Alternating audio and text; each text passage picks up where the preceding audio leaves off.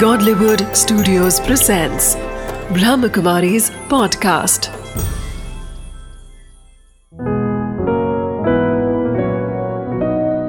ज़िंदगी बने आसान। नमस्कार दोस्तों, ओम शांति। स्वागत है आपका हमारे प्रोग्राम ज़िंदगी बने आसान में। दोस्तों, खुद के अंदर झांकने के लिए जिगर चाहिए, क्योंकि दूसरों की शनाख्त करना तो सभी लग कर लेते हैं। हम जानते हैं कि कहीं ना कहीं जब हम खुद के अंदर झांकते हैं तो हमें खुद की बुराइयाँ भी दिखती हैं और खुद की अच्छाइयाँ भी दिखती हैं। हमें उसके अंदर में अच्छाइयों की तरफ़ फोकस करके उसे धीरे धीरे बढ़ाने की ज़रूरत है। तो ऑटोमेटिकली हम नोटिस करेंगे कि हमारी पूरी की पूरी पर्सनालिटी बदलने लगेगी और साथ ही साथ हमारे आसपास का वातावरण भी खूबसूरत होने लगेगा। इसी बात के साथ शुरुआत करते हैं आज की प्रोग्राम की। आज हमारे साथ है बीके उषा बहन। ओम शांति दीदी। ओम शांति। Welcome to our show thank you दीदी आ, हम बात कर रहे थे पिछले एपिसोड में एक सबसे खूबसूरत रिश्ते के बारे में माता पिता और बच्चे का रिश्ता। अब इसके अंदर कई सारे ऐसे पहलू हैं जिसे हमने पिछले एपिसोड में कवर नहीं किया था। उनके बारे में आज थोड़ी सी रोशनी डालेंगे। लेकिन उससे पहले मैं ये जानना चाहती हूँ कि एक माता पिता का एक बच्चे की ज़िंदगी में कितना बड़ा रोल होता है। मैं समझती हूँ कि सबसे बड़ा रोल तो माता पिता का ही रहता है। क्योंकि बच्चे के लिए सब कुछ है उसकी पूरी दुनिया है। जब से बच्चा जन्म लेता है उसने सबसे पहले पहचाना अपने माता पिता को ही। और इसलिए उसका सबसे बड़ा कनेक्शन जो है उन्हीं के साथ जुड़ जाता है। जी। और जब उनके साथ कनेक्शन है इतना तो वो हर रीति से अपने माता पिता को माना एक परफेक्ट आइडियल के रूप में देखता है। जी। और इसीलिए उसका भाव इतना ज़्यादा होता है। मैं एक बात शेयर करना चाहूँगी आपके साथ में कि कई बार आप लोग ने भी महसूस किया होगा कि स्कूल में जब दो बच्चों का आपस में कुछ ये होता है ना बातचीत होती अच्छा, है बातचीत होती है बातचीत होती है तो एक बच्चा अगर स्कूल में कुछ नया चीज़ लेके आया हम्म, मान लो कि उसकी नई स्कूल बैग है या कुछ भी नया है जो बाकी सबके पास नहीं है उसके पास यूनिक चीज़ है। तो वो आकर के सबसे पहले अपने दोस्तों को दिखाता है। हम्म, छोटे छोटे बच्चे हैं फ़र्स्ट या सेकंड में आपने देखा हो दोस्तों को दिखाता है और क्या कहता है? मेरी मम्मी मुझे इतना प्यार करती है मेरा डैड मुझे इतना प्यार करता है देखो मेरे लिए कितनी बढ़िया बैग लेके आए। हम्म, शोज़ ऑफ़ yes, कि मेरे मम्मी पापा मुझे कितना प्यार करते हैं। जी। तो उस समय दूसरा बच्चा जो होता है माना उसका फ्रेंड वो चुप नहीं बैठता है। वो क्या कहते मेरी मम्मी भी मुझे बहुत प्यार करती हाँ है। मेरे लिए भी ये लेके आई है। नहीं वो क्या कहेगा मेरे लिए ऐसा लाने वाली है। ओ। ये तेरा है ना उससे भी बढ़िया वाला लाने वाली है। हम्म, वो कभी अपने माता पिता को नीचे नहीं दिखा सकता है सबके सामने। so वो ये हमेशा यही कहेगा मेरे डैडी भी मेरे लिए इससे भी बढ़िया चीज़ लाने वाले हैं। वो साइकोलॉजी बच्चों की साइकोलॉजी कितनी स्वीट होती है बिल्कुल। नहीं इतना यहाँ तक फिनिश नहीं होता है। उसके बाद जब वो घर जाता है तो पेरेंट्स से डिमांड करता है। हम्म, क्योंकि दूसरे दिन उसको अपने फ्रेंड्स को दिखाना है कि मेरे मम्मी पापा मुझे तेरे मम्मी पापा से भी ज़्यादा प्यार करते हैं। जी। इसलिए वो डिमांड करता है मुझे ये चाहिए मुझे ये चाहिए। और उसको एक प्रकार का विश्वास भी होता है। हम्म, कि मैंने कहा माना मेरे मम्मी पापा ला करके देंगे मुझे। लेकिन कभी कभी माता पिता अपने स्ट्रेसेस में होते हैं। और जैसे ही बच्चे ने डिमांड किया तो वो तुरंत उसको उसको ये जानने का प्रयत्न नहीं करते हैं कि तुम बेटा ये अचानक क्यों डिमांड कर रहे हो? हम्म, तो वो उसको क्लैरिफाई करे कि मेरे फ्रेंड के मम्मी पापा उसको इतना प्यार करते उसके लिए ये स्कूल बैग लाए या ये चीज़ लाए कितना प्यार करते उसको मुझे दिखाना है कि मेरे मम्मी पापा भी मुझे बहुत प्यार। तो बिना उसको वजह पूछे कि अचानक उसने ये डिमांड क्यों रखी? ये जाने बिगर हम क्या करते हैं? हम बच्चे को डांटना शुरू करते हैं। हम्म, रोज तेरी नई डिमांड। हर रोज तेरी नई डिमांड ये क्या बात है? नहीं मिलेगा तुझे है ना? और जैसे उसको नहीं मिलेगा ऐसा कह दिया। कई बार माँ बाप ये सोचते हैं कि अगर हर डिमांड उसकी पूरी की जाएगी तो बच्चा शायद बिगड़ जाएगा। इसीलिए वो तो वजह जानने के बजाय हम सीधा उसको मना कर देते हैं कि उसकी हर डिमांड पूरी नहीं करनी चाहिए। नहीं तो बच्चा बिगड़ जाएगा। लेकिन ऐसे माता पिता को मैं यही कहना चाहती हूँ कि अगर मान लो कि आपका बच्चा आपसे कुछ डिमांड करता है तो बड़े प्यार से उसको पूछो क्यों बेटा? आज अचानक इसकी क्या आवश्यकता पड़ गई? है ना? तब वो रीजन बताएगा। एग्जैक्टली और अगर आपको नहीं भी लाके देना है तो सीधा मना करने के बजाय उसको ये कहो देखो अपना शहर तो छोटा है। है ना? तुझे तो उससे बढ़िया वाला दिखाना है। ऐसा करेंगे हम तेरे डैडी को कहेंगे कि हम बड़े शहर में जाएँगे बम्बई जाएँगे दिल्ली जाएँगे और वहाँ से जो लेटेस्ट वाला होंगे ना वो ला करके रखेंगे। फिर तुम अपने फ्रेंड को दिखाना। वो तुरंत मान जाता है बच्चा। जी। कहेंगे हाँ ज़रूर हाँ ये मैं कहूँगा अपना। फिर दूसरे दिन जाएगा ना उसका फ्रेंड पूछेगा लाए तुम? तेरे मम्मी पापा लाए? तो कहेगा अरे यहाँ थोड़ी ऐसा मिलेगा। अब मेरे डैडी जब दिल्ली जाने वाले हैं ना तो वहाँ से लेके आने वाला है। बाद में तो बच्चा भूल जाता है ना। सही बात है। बाद में भूल जाता है। तो आप सीधा मना करने के बजाय उसको कर उसको जैसे ही सीधा मना करते हैं ना actually it's like a slap on his face exactly और उसको लगता है कि मेरे फ्रेंड के मम्मी पापा उसको प्यार करते हैं और मेरे मम्मी पापा मुझे प्यार नहीं करते हैं। बिल्कुल। और अगर ये बात उसके मनसा में बैठ गई बहुत जल्दी निकलती नहीं है। और आपने उसको मना कर दिया उसके बाद वो इतना रिएक्टिव हो जाता है कि आप उसको कोई काम बोलेंगे वो तुरंत नहीं मना करेगा, करेगा। नहीं करेगा। I don't want to do this I don't want to do this या कुछ नहीं बोलेगा। और उस वक्त हम एज अ पेरेंट उस रीजन को समझ नहीं पाते कि वो ऐसे मना क्यों कर रहा है। राइट और फिर हम सोचते हैं कि वो जिद्दी हो गया है। हाँ। तो ये it's a cycle it's a cycle naturally तो कहने का भावार्थ मेरा यही है कि अगर बच्चे को आप बिगाड़ना नहीं चाहते हैं तो आप एक युक्ति तो रच सकते हैं जिससे उसके दिमाग में से वो बात उस वक्त निकल जाए। जी। और उसके बाद तो भूल जाएगा क्योंकि उसके फ्रेंड की भी वो जो बैग है स्कूल बैग या जो भी है वो भी पुरानी हो जाती है। जी। तो ये जब इस तरह से बच्चे को हैंडल करते हैं ना तो उसको लगता है हाँ मेरे मम्मी पापा मुझे बहुत प्यार करते हैं। मेरे फ्रेंड के मम्मी पापा से भी ज़्यादा प्यार करते हैं। My mom and dad are the best जी। है ना? उसके मन में ये भाव जागृत हो जाता है। बिल्कुल so keep this instilled in his mind सीधा मना कर देने से आप घुमा करके मना भी तो कर सकते और एक तरीके से हम उसके माइंड के साथ में एक, एक गेम खेलते हैं। हम ऐसा गेम खेलते हैं जो उसके लिए हानिकारक नहीं है। नहीं है। वो उसके लिए एक तरीके से फ़ायदेमंद हाँ। है। कि वो एक तरीके से क्या होता है कई- कई बार बच्चे बहुत ज़्यादा इम्पेशेंट भी होते हैं। उन्हें वो चाहिए होता है इम्पल्सिव होते हैं। हाँ। तो उस वक्त हम उनके माइंड को ट्यून करते हैं कि हाँ। हर। चीज़ आपको तभी के तभी नहीं मिल सकती है।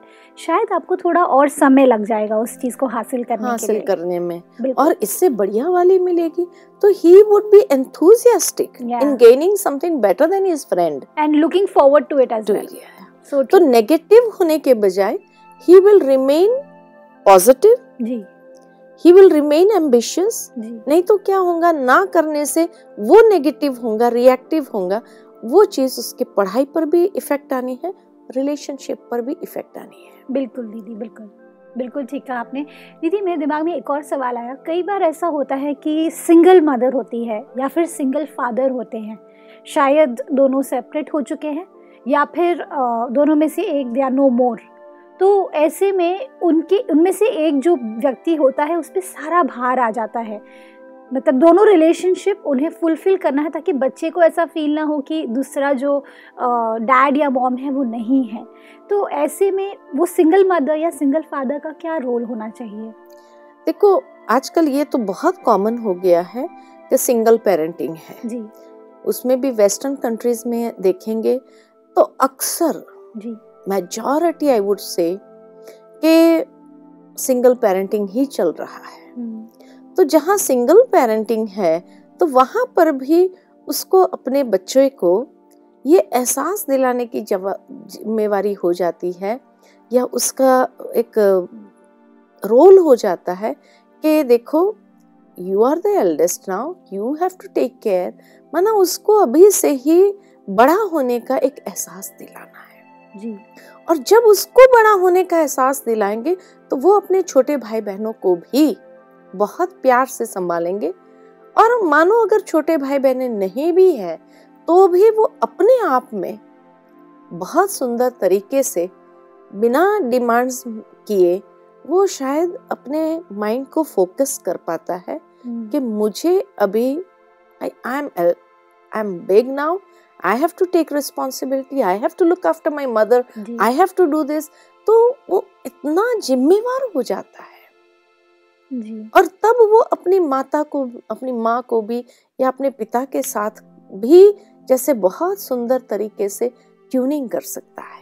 हम्म, नहीं तो ट्यूनिंग हर बात में अगर उसको मना कर दो ये कर दो नहीं उसको शायद अब उसके रोल के विषय में जागरूक करना ज़्यादा ज़रूरी हो जाता है। दीदी एक और चीज़ मेरे दिमाग में आई कई बार ऐसा होता है कि जब सिंगल फादर या सिंगल मदर होती है तो बच्चा बच्चा नहीं रह जाता। कई बार वो थोड़ा सा मेंटली भी ज़्यादा मेच्योर मैच्योर हो। जाता है। क्योंकि उनको दोनों तरफ़ से बैलेंस्ड जब होता है रिलेशनशिप तो वो फिर बच्चे जैसा महसूस करते हैं। हम्म, हम्म। लेकिन इफ़ सिंगल मदर या सिंगल फादर है तो उनके ऊपर भी एक जिम्मेवारी वो महसूस करते हैं। तो इसीलिए उसीलिए उसको महसूस कराना भी ज़रूरी है। अच्छा।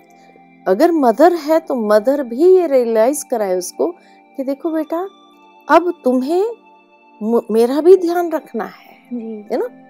So that if she becomes like उसके तुम्हें ध्यान रखना है मेरा।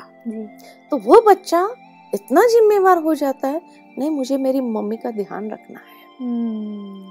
तो इनडायरेक्टली भले उसकी मॉम उसका ध्यान रख रही है लेकिन उसकी जो फिजुलत वाली खर्ची है या जो चीज़ें हैं वो सोचता है कि नहीं मेरी मॉम को मुझे ज़्यादा प्रेशर में नहीं डालना है स्ट्रेस नहीं देना है। I can go without this thing अगर उसके फ्रेंड्स उसको कुछ कहते भी है तो वहाँ भी शायद वो बहुत रिस्पॉन्सिबल होकर के मैच्योर होकर के कहेंगे I think I don't need this या मे बी आई अगर if I need it I know my mom will provide me but I think I should help my mom in a better way तो उसको ये feeling आ जाती है। जी। और तब वो घर में भी माँ को हेल्प करता है हर रीति से माँ का ध्यान रखना शुरू करता है और बहुत अच्छा रिश्ता बन जाता है फिर। जी जी दीदी। दीदी कई बार ऐसा होता है कि जब हम बच्चे के साथ में टाइम स्पेंड कर रहे होते हैं उसको ग्रूम करने की ज़रूरत पड़ती है उनके पूरी की पूरी लाइफ को ग्रूम करने की ज़रूरत पड़ती है। पर कई बार हम इस ग्रूमिंग के चक्कर में उन्हें कुछ ज़्यादा ही दे देते हैं, जो उन्हें ज़रूरी भी नहीं है। जैसे मोबाइल फ़ोन हो गया, जैसे उनके लिए छोटी छोटी चीज़ें, ऐसी चीज़ें जो उनके लिए बनी हुई नहीं है। तो ऐसे में अपने आप को किस किस जगह पे रोक देना है और किस जगह के आगे नहीं जाना है, ये आप हमें बताइए। देखो, ऐसा है कि आज मोबाइल है, मैं मानती हूँ कि बच्चे को देना कभी कभी ये हो जाता है। लेकिन मैं ये समझती हूँ कि अगर दूसरे बच्चों के पास है और उसके पास नहीं है तो कहीं इंफीरियरिटी कॉम्प्लेक्स भी डेवलप ना हो जाए बच्चे को। hmm. लेकिन अगर हम कोई चीज़ उसको देते हैं तो उसके प्रोज एंड कॉन्स दोनों उसके दिमाग में डाले ओके। और माँ अपने बच्चे को बहुत अच्छे से समझती है कि मेरा बच्चा नेगेटिव है या पॉजिटिव है। उसकी हरकतों से पता चल ही जाता है। जी। अगर उसका बच्चा पॉजिटिव है तो वो जब उसको उसके बारे में एजुकेट करती है कि देखो बेटा इसमें नुकसान कहाँ कहाँ है and I don't want to lose you know you are so precious for me इसलिए मैं ऐसा चाहती हूँ कि तुम इसको जब यूज़ करो तो तुम्हारे ज़रूरी काम के लिए यूज़ करो। हम्म, मना उसको इंटरनेट के माना किस तरह से होता है और क्या कहाँ स्लिप होने के चांसेस है। वो अगर उसको बता दिया जाए साइबर क्राइम्स के बारे में आजकल जो चल रहा है उसके विषय में उसको थोड़ा एजुकेट कर दिया जाए कि बाद में कैसे ज़िंदगी नरक जैसी हो जाती है किस तरह से उसके बाद उसकी समाज के अंदर कोई वैल्यू नहीं। तो आई थिंक बच्चा समझदार है जी। और अगर उस वक्त उसको एजुकेट कर दिया जाता है तो वो उसका इस्तेमाल सही करता है। हम्म। लेकिन अगर बिना एजुकेट करते करके ही उसको ऐसे ही दे दिया। जैसे कई बार हम देखते हैं कि बहुत जो वेल टू डू फैमिलीज़ के बच्चे हैं तो हो सकता है कि उनके माता पिता के पास उनके लिए टाइम नहीं हो। वो सोचते हैं कि you can stay in connection with me ऐसे करके उसको दे दिया लेकिन उसको कुछ समझाया नहीं। हम्म, और वहाँ अगर गलत संगति लग गई उसको और वो स्लिप हो गया तो उसके बाद शायद माँ बाप को लगेगा कि ये साधन देना ही नहीं चाहिए था। साधन देना ही नहीं चाहिए ऐसा नहीं। लेकिन क्योंकि आज इस तरह की सोसाइटी में वो जीता है हमारा जमाना अलग था कि हमारे जमाने में ये गैजेट्स नहीं थे। इसलिए उसकी आवश्यकता भी हमें नहीं लगती थी। लेकिन क्योंकि आज की दुनिया इसी इन्हीं गैजेट्सों के आधार पर चलती है जी। तो उसके बारे में बच्चे को एजुकेट करना बहुत आवश्यक है। आज लैपटॉप अगर हम नहीं देंगे तो नेचुरल है कि भाई गूगल में जिस तरह से उसको एडवांस स्टडी करनी हो उसके विषय में वो जो सब्जेक्ट के विषय में उसको कुछ एग्जाम्पल्स चाहिए नॉलेज चाहिए तो वो कहाँ से लेगा नहीं तो? लाइब्रेरी में जाना पड़ेगा लाइब्रेरी में बैठ के दिन भर किताबें उतलानी पड़ेगी उसके बदले घर में एक एक्सेस है। तो हर चीज़ का एक फ़ायदा भी है और एक नुकसान भी है। लेकिन जब बच्चे को हम बता देते हैं कि ये तेरे यूज़ में कहाँ काम आ सकता है और कहाँ उसके वो स्लिप डोर्स है। और उस तरफ़ तुम नहीं जाएँगे, नहीं तो कॉन्सिक्वेंसेस क्या हो सकती है? वो उसको एक बार में ही आप स्पष्ट कर दो। वो समझदार है। जी, दीदी। दीदी कई बार ऐसा होता है कि बच्चे एक गेमिंग जो आजकल बहुत ज़्यादा ट्रेंड में आ गया है वीडियो गेम्स बोले आप या फिर काउंटर स्ट्राइक या जो भी गेम्स होते हैं ये सभी गेम्स बहुत ज़्यादा एडिक्शंस क्रिएट कर रहे हैं बच्चों के अंदर में।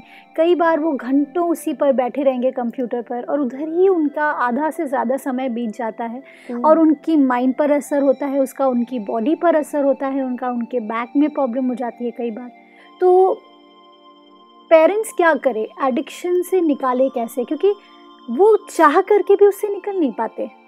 देखो मैं ऐसा समझती हूँ कि मान लो कि माता पिता ने उसको वो दिया साधन दिए लैपटॉप दिया या मोबाइल दिया बीच बीच में उसके पास में चक्कर मारते हुए एक आय रखे कि वो कहाँ जाता है। माना उसमें भी कहाँ जा रहा है।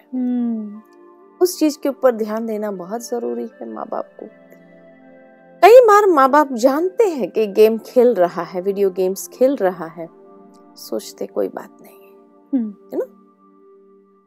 कोई बात नहीं ऐसे करके छोड़ नहीं दो क्योंकि उसी से ही फिर धीरे धीरे एडिक्शन की तरफ़ वो चला जाता है। करेक्ट लेकिन जब भी वो खेलता है टोकने के बजाय उसको पूछो कि भाई तुम्हारा होमवर्क हो गया है कैसा चल रहा है क्या चल रहा है?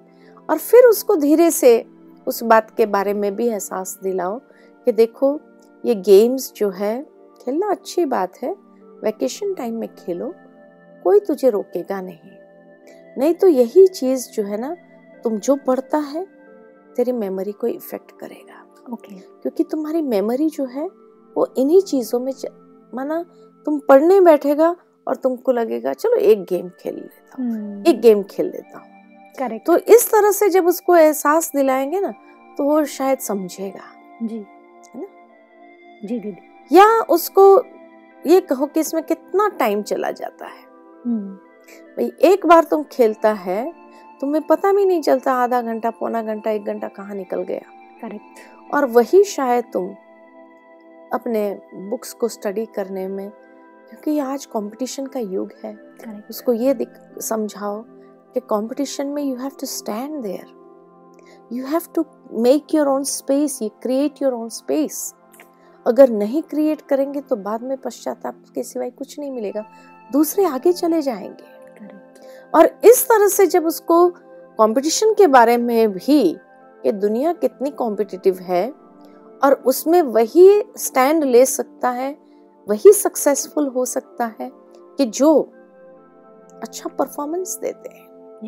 और ये चीज़ें अगर तेरे परफॉर्मेंस के बीच में आ रही है कहीं जो तुम्हें तैयारी करनी चाहिए समय इसमें चला गया तैयारी नहीं कर पाए थक गए सो गया हम्म, तैयारी नहीं कर पाया तो दूसरे दिन उसके लिए क्या प्रॉब्लम्स आ सकती है ये कभी कभी बैठ के उसके साथ कर डिस्कस करो। अच्छा। जैसे पिछले एपिसोड्स में भी हमने देखा कि कभी माता पिता अगर फ्रेंडशिप की रीति से उसके साथ हम्म, बातचीत करते हैं कि शेयर करते हैं कि देखो फलाना बच्चा जो है उसका क्या हुआ माना उसको टोक रहे हैं ये उसको महसूस नहीं होना चाहिए। लेकिन एग्ज़ाम्पल के तौर पर एग्ज़ाम्पल के तौर पर बता सकते हैं उसको कि देखो आज मेरी फ्रेंड आई थी उसने ऐसी बात मुझे शेयर की तुम्हें पता है ऐसा भी होता है? तुम्हारे स्कूल में ऐसा कोई है? तो कहेगा हाँ ऐसा है। मेरे फ्रेंड का ब्रदर का ऐसा हुआ। उन लोगों के पास भी बहुत स्टोरीज होती है। हाँ। लेकिन निकालना पड़ता है। करेक्ट और तभी वो एहसास कर सकता है कि वो चीज़ कैसे नुकसानकारक है। जी। तो उसको कहे कि आज देखो मेरी फ्रेंड आई थी। वो अपने बच्चे के बारे में ऐसा बता रही थी। ऐसा भी होता है क्या? As if you are totally ignorant hmm, and you are asking him तो जब उसको ये पूछते तो कहते हैं हाँ मामा ऐसा होता है। करेक्ट ये होता है है ना? तो उसको तो है। तो फिर धीरे से उसको कहो तुम तो कहीं ऐसे स्लिप डोर्स में नहीं जा रहे हो? जी। है ना? फिर वो कहेगा नहीं नहीं ऐसा नहीं है। उसको कहो कि देखो ऐसा ऐसा होता है ना तो तुम ध्यान रखना अपना। मुझे तो विश्वास है तेरे ऊपर। I am so confident about you but still you know this world is such मैं सिर्फ़ आपको अवेयर कर अवेयर कर रही हूँ या यू नो कोई भी तुम्हें खींच ले ऐसा तुम चला नहीं जाएगा। ऐसे करके तो एक उसके ऊपर एक विश्वास जताएँगे ना कि I have faith on you है ना? इसीलिए मैंने तो अपनी फ्रेंड को भी कहा मेरा बेटा तो कभी ऐसा नहीं करता। You know so he doesn't want to break that faith exactly बच्चे को हमेशा ये रहता है मेरे मम्मी का या मेरे पापा का मेरे में इतना फेथ है I can't break that faith exactly और वो नहीं करेंगे फिर। जी दीदी। दीदी कई बार ऐसा होता है कि आजकल खास करके देखा गया कि बच्चों के अंदर में एक्सपेक्टेशंस बहुत ज़्यादा बढ़ गई हैं। पेरेंट्स को लेकर के भी और पेरेंट्स के भी बहुत ज़्यादा एक्सपेक्टेशंस बढ़ गए हैं बच्चों को लेकर के। उनकी पढ़ाई को लेकर के उनकी परफॉर्मेंसेस को लेकर के। एवरीथिंग मतलब वो जिस तरह से ज़िंदगी को देखते हैं उसमें भी एक्सपेक्टेशंस को बढ़ा दिया है पेरेंट्स ने। तो उस चक्कर में वो कंपटीशन भी क्रिएट करते हैं और कंपैरिजन भी क्रिएट कर रहे हैं। तो आपके हिसाब से पेरेंट्स क्या ये सही कर रहे हैं? बिकॉज़ एक्सपेक्टेशंस रखेंगे तभी ही वो करेंगे। मैं ऐसा मानती हूँ एक्सपेक्टेशंस रखना ज़रूरी है क्योंकि ये दुनिया ऐसी है। हम्म, है ना? कि वो हर माँ बाप ये चाहेंगे। मैं मैं जानती हूँ कि हर माँ बाप की एक ख्वाहिश रहती है कि हमारा बच्चा जो है हर परफॉर्मेंस में बेटर हो सबसे अच्छा हो बेस्ट हो। तो इसीलिए एक्सपेक्टेशंस उनकी रहती है। लेकिन मैं एक बात ये भी कहना चाहती हूँ पेरेंट्स को कि बच्चे की क्षमता को पोटेंशियल को जानते हुए एक्सपेक्टेशन रखो। हम्म, आज जैसे घर में भी अगर एक बच्चा मेंटली रिटार्डेड हो या एक बच्चा अगर लो हो पढ़ाई में सब बातों में लेकिन करिकुलर एक्टिविटीज़ में ज़्यादा हम्म, और दूसरा बच्चा अगर पढ़ाई में अच्छा है जी। लेकिन उसको दूसरी कोई गेम्स आदि में इंटरेस्ट नहीं है हम्म, तो कंपैरिजन उन दोनों का नहीं हो सकता है क्योंकि आज की दुनिया के अंदर आज एक बच्चा स्पोर्ट्स में भी इतना ही नेम एंड फेम आगे कमा लेता है। Exactly exactly. क्योंकि आज स्पोर्ट्स कई बार उससे भी ज़्यादा। बहुत ज़्यादा। पढ़ाई करके तो एक इंसान एवरेज ज़िंदगी जी सकता है। कई बार एक्स्ट्रा करिकुलर एक्टिविटीज़ में वो इतना एक्सेल कर जाते हाँ। हैं हाँ। कि वो पीछे छोड़ देते हैं। तो इसीलिए माता पिता अगर अपने बच्चे की पोटेंशियल को समझते हैं हम्म, तो इंस्टेड ऑफ़ कंपेयरिंग कि देखो तेरा भाई तो इतना अच्छा मार्क्स लेके आया तुम तो दफर हो तुम ऐसा हो you know he it's hurt तो वो सोचता है क्यों? मैं आज हॉकी में बेस्ट हूँ।